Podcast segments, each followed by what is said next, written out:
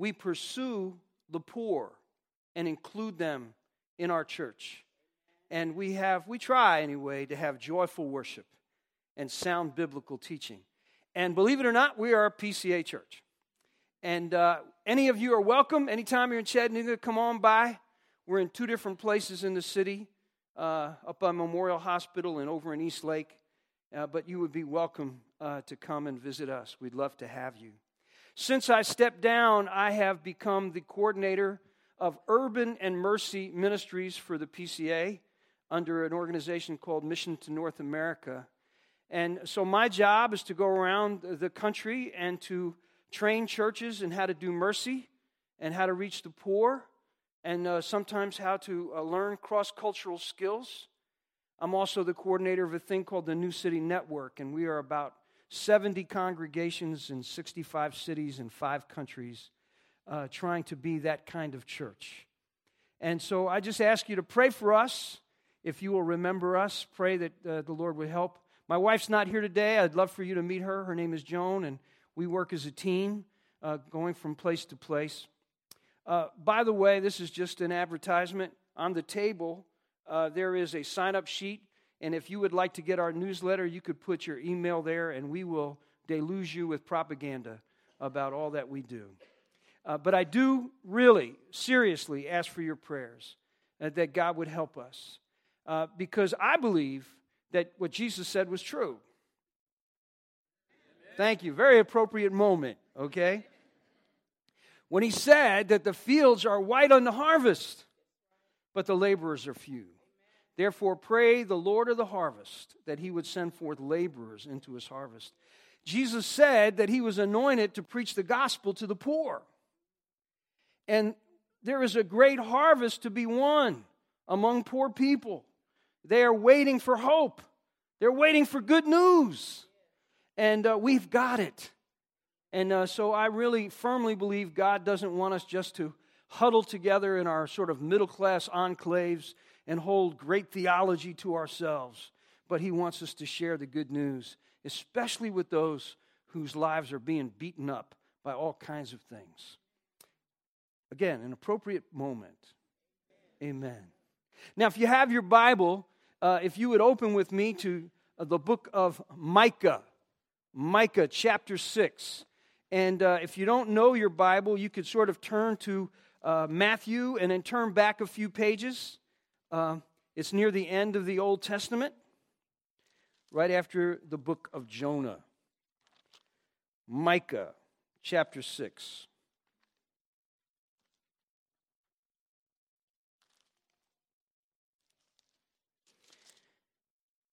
I'm going to pray, and then we'll read beginning at verse 6. Let's pray. Heavenly Father, thank you so much for this season of the year.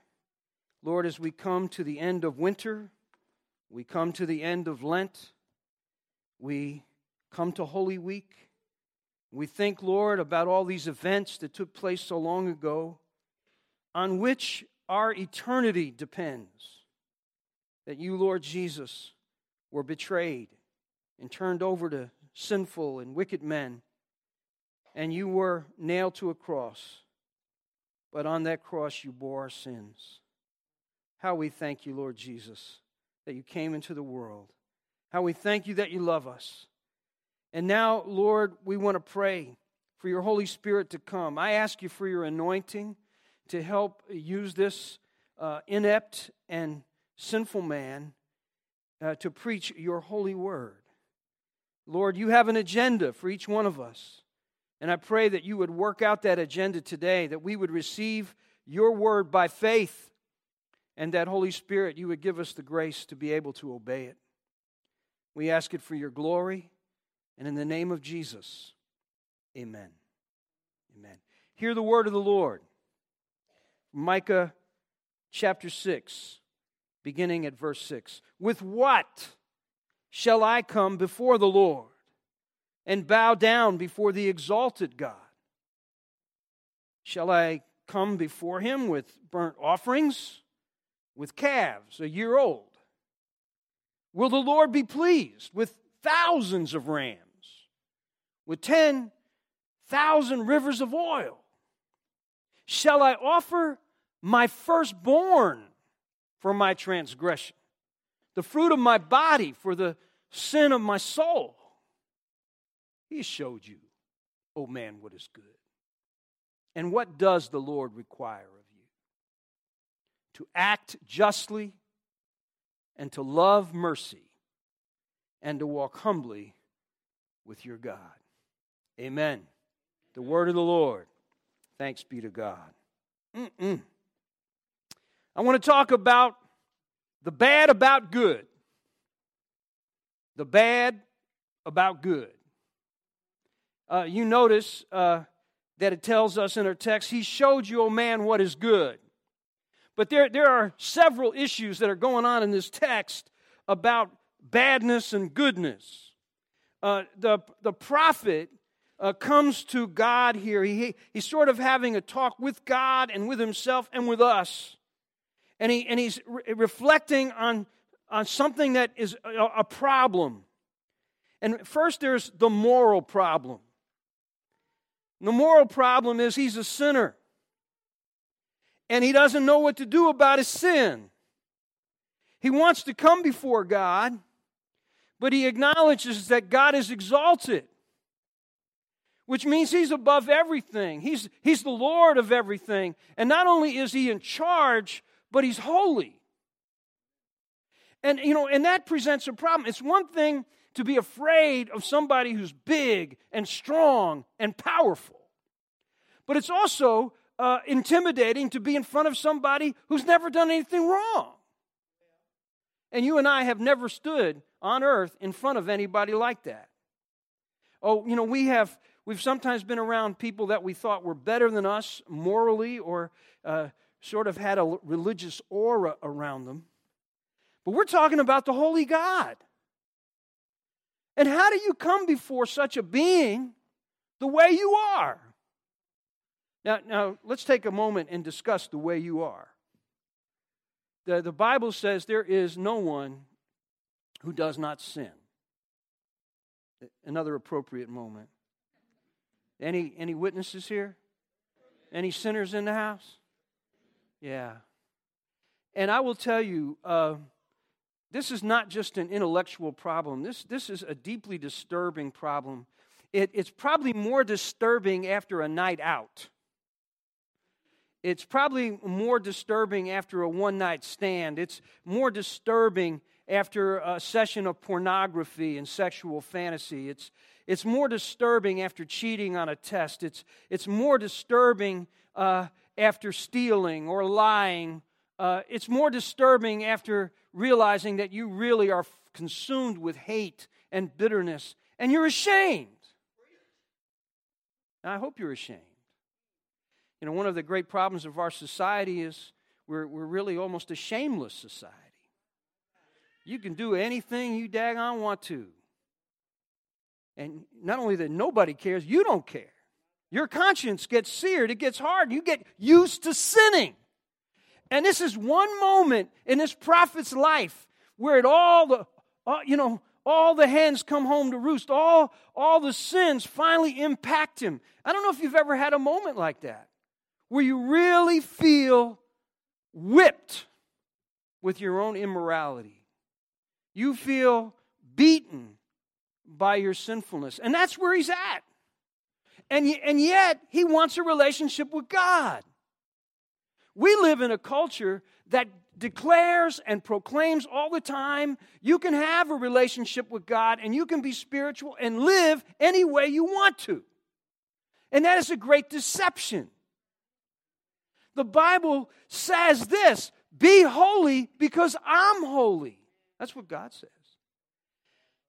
And that's a scary moment. It's a scary moment to be as sinful and wicked as you are and as I am, and have that moment when we say, God, I don't know what to say. It's like that Isaiah 6 moment where, you know, I don't know if you know that text where Isaiah said, I, I saw the Lord, and I said, Woe is me, for I'm a man of unclean lips, and I dwell among a people of unclean lips. He, you know, uh, he's, he's right before God, and these, these angels with six wings are flying around God and they're saying, Holy, holy, holy is the Lord God Almighty. And all Isaiah can do is say, Don't kill me. And I, I don't know about you, I'm old enough now to have sinned a lot. And I'm old enough uh, to say to God, Thank you, God, you didn't kill me when I did that, when I was like that. That's, uh, that's a morality problem. How do you deal with a holy God when you aren't holy? And that's the problem of the prophet right here. With what shall I come before the Lord? What, what do I offer for my transgression, for the sin of my soul? Well, now we have a theological problem. And notice how he, he thinks it out. Okay, with what shall I come before the Lord? Okay, I've got, you're holy, I'm sinner. How do I pay you off? You know, I, have you ever been caught by a cop speeding or running a stop sign or a red light? Probably none of you, but maybe, just imagine that moment where you're trying to think, how do I get out of this? You know, what do I offer to the policeman? Oh, maybe that's not a good idea. You know, uh, okay, I'm going to get a ticket. What do I offer to the judge? What, what, what, what, how do I pay for this? And the prophet says, you know, he, he gives some extraordinary ideas. He says, Shall I come before him with a calf, a year old? Now, understand this. Uh, this is written several thousand years ago, and this was during the uh, years of Israel, and they had temple worship.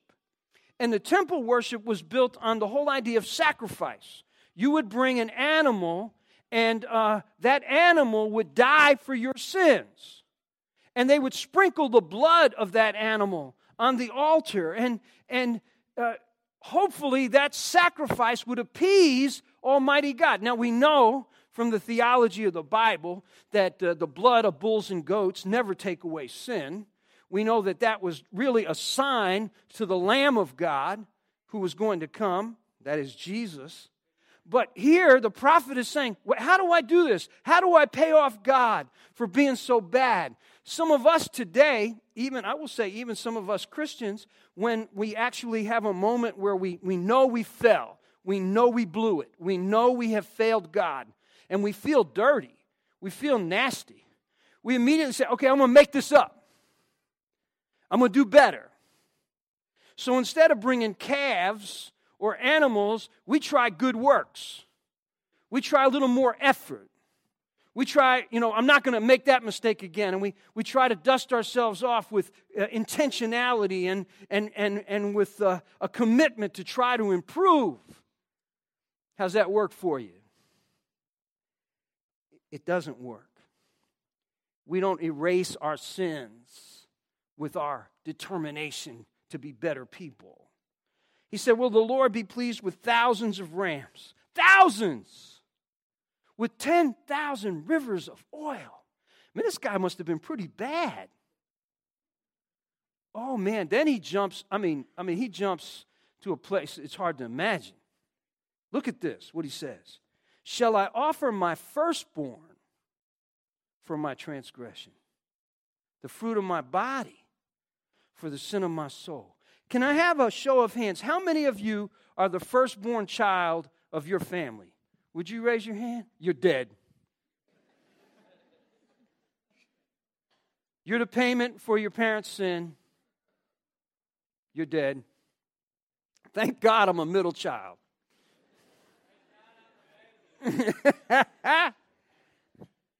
you say, wait a minute, this is ridiculous. This is terrible.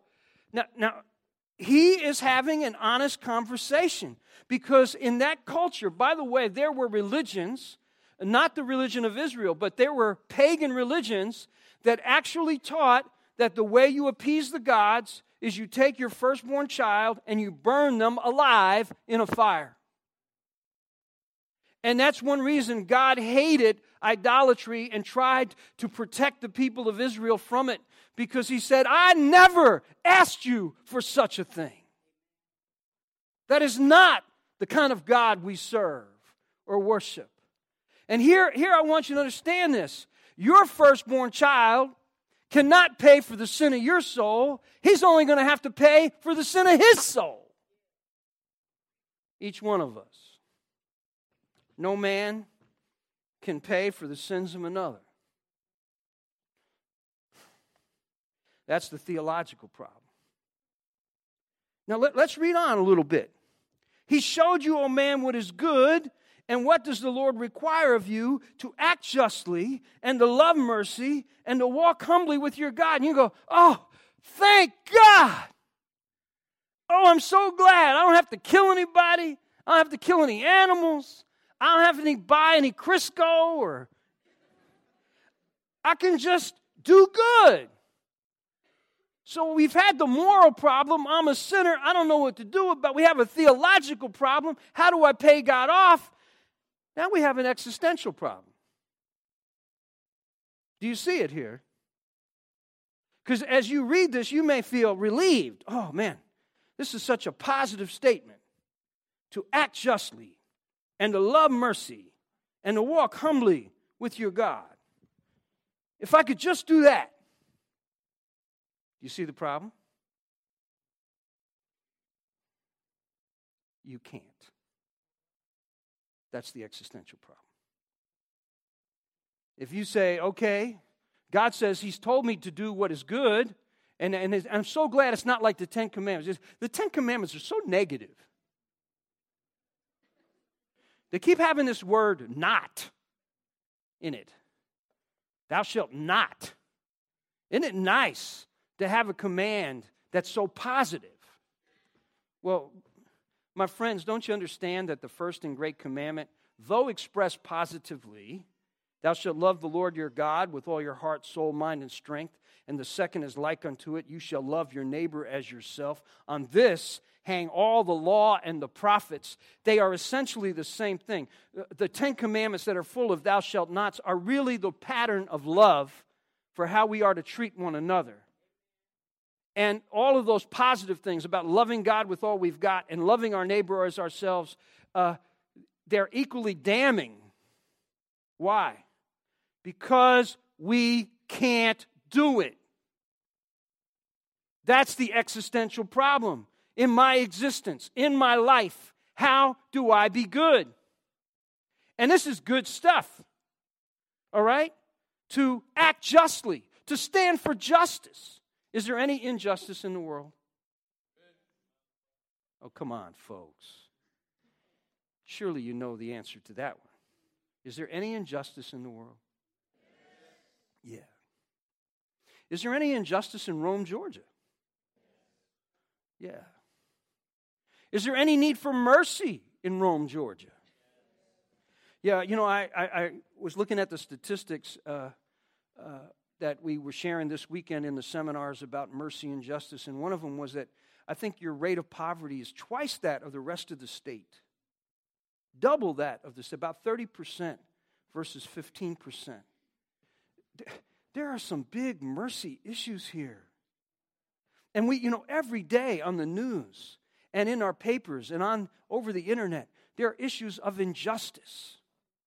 You know, uh, justice is basically is there equity? uh, when, whenever you face a justice issue, the, you know, it really comes down to would I like to be treated that way? Because, you know, we ought to do unto others as we would have others do unto us. Is that not right? And when that's violated, when, when we realize this person has, they are being mistreated, maybe uh, because of the color of their skin, uh, maybe because of their gender, maybe because of their age, maybe because of their disability, maybe because of their lack of education, maybe because uh, even the way they spell their last name. I don't know. But if they are being treated as if they are not made in the image of God, if they are being treated as if they should not have equal rights with everybody else, that's injustice.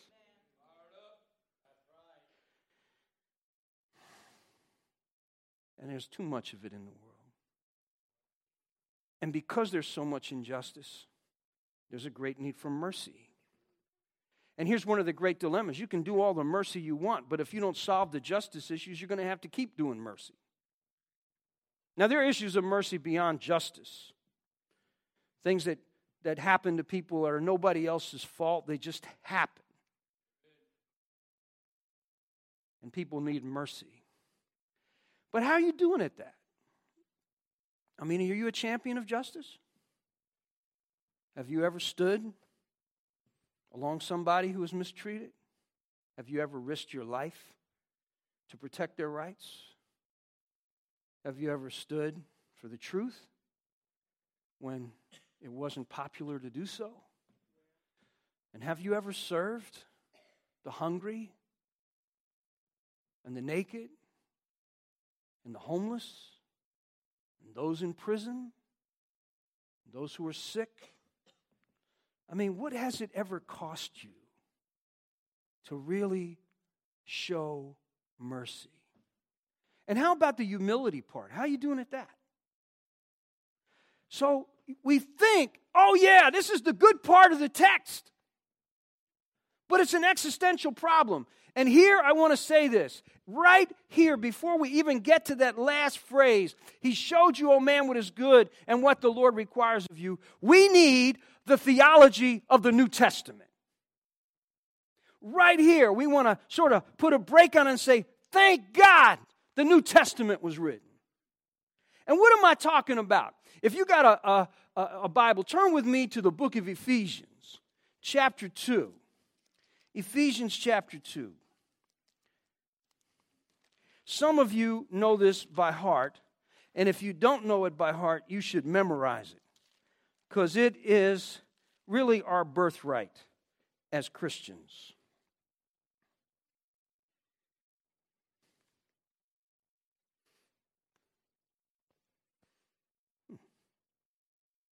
Ephesians chapter 2, looking at verse 8.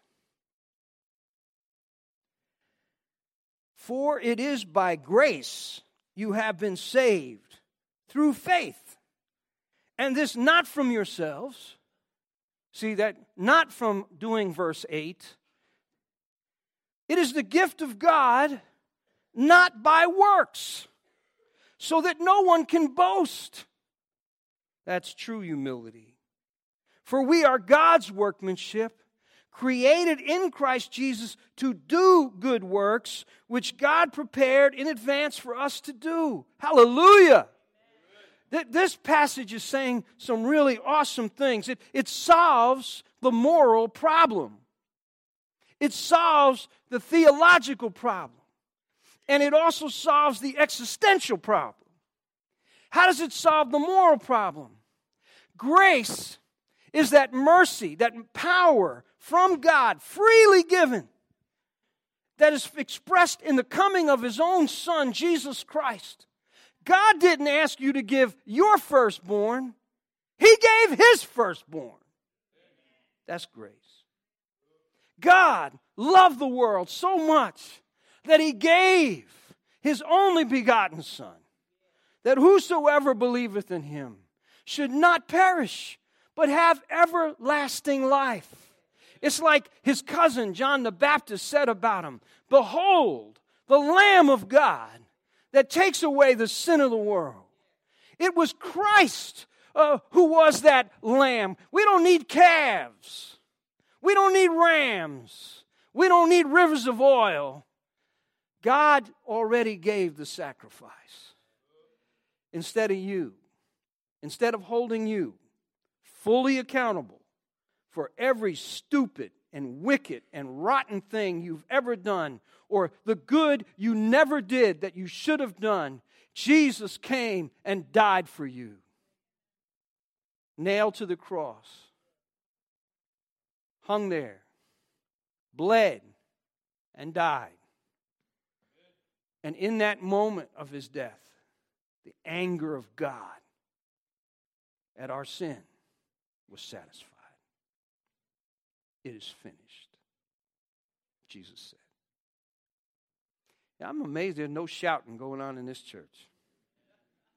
Some of you are going to have to get to heaven before you get liberated.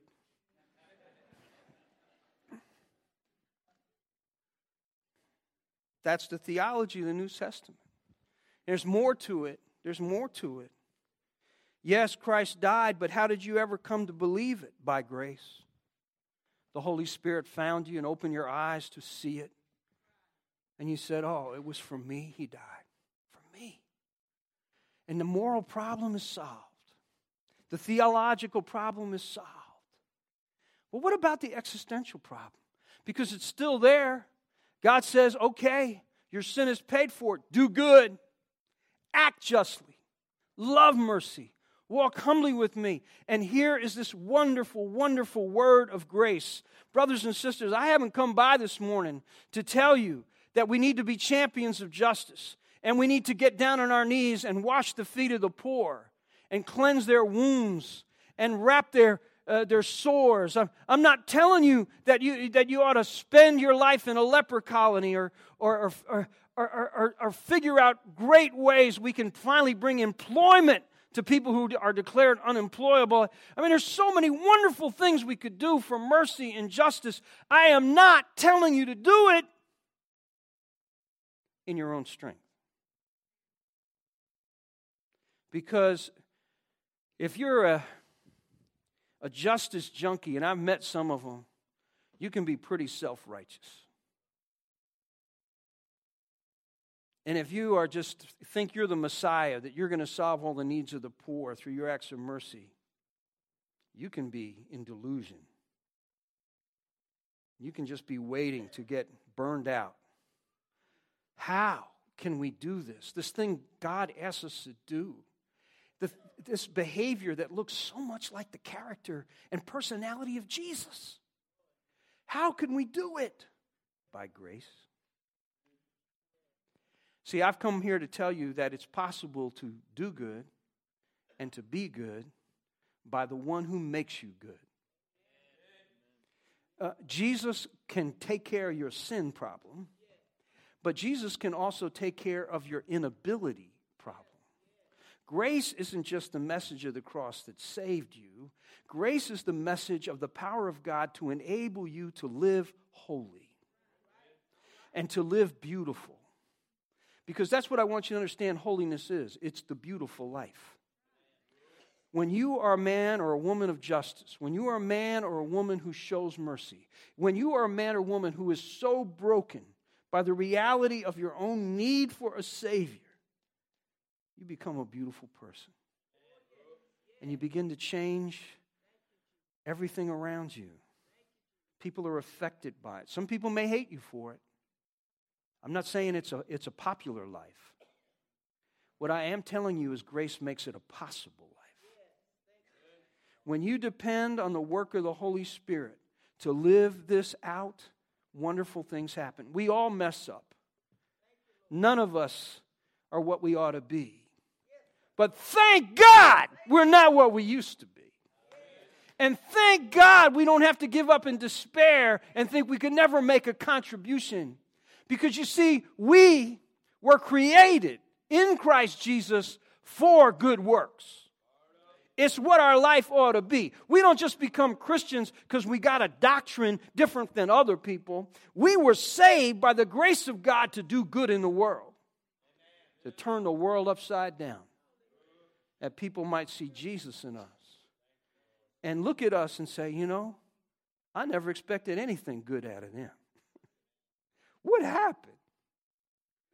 And for all eternity, the answer is going to be Jesus. Let's pray. Lord, I pray for everyone here. I ask if there's anyone here, Lord God, who is not a believer in Christ today, still on the other side of that moral and theological dilemma where they don't know how to pay for their sins. I ask you, Lord, to open their eyes to believe in you right now and come to Christ and be saved. And I pray for those of us, Lord, who've tried to do good in our own strength, give us the grace to repent of that and to cry out to you for the enabling power of the Holy Spirit to do the good you want us to do. And we thank you, Lord, for grace today. Grace, marvelous grace, amazing grace that frees us from our sin and to help us live holy. We praise you for it. In Jesus' name, amen. Let's receive the benediction. You can extend your hands. Now may the grace of our Lord Jesus Christ and the love of God the Father and the fellowship of the Holy Spirit be with us all now and forever. Amen. Would you hug somebody's neck before you go?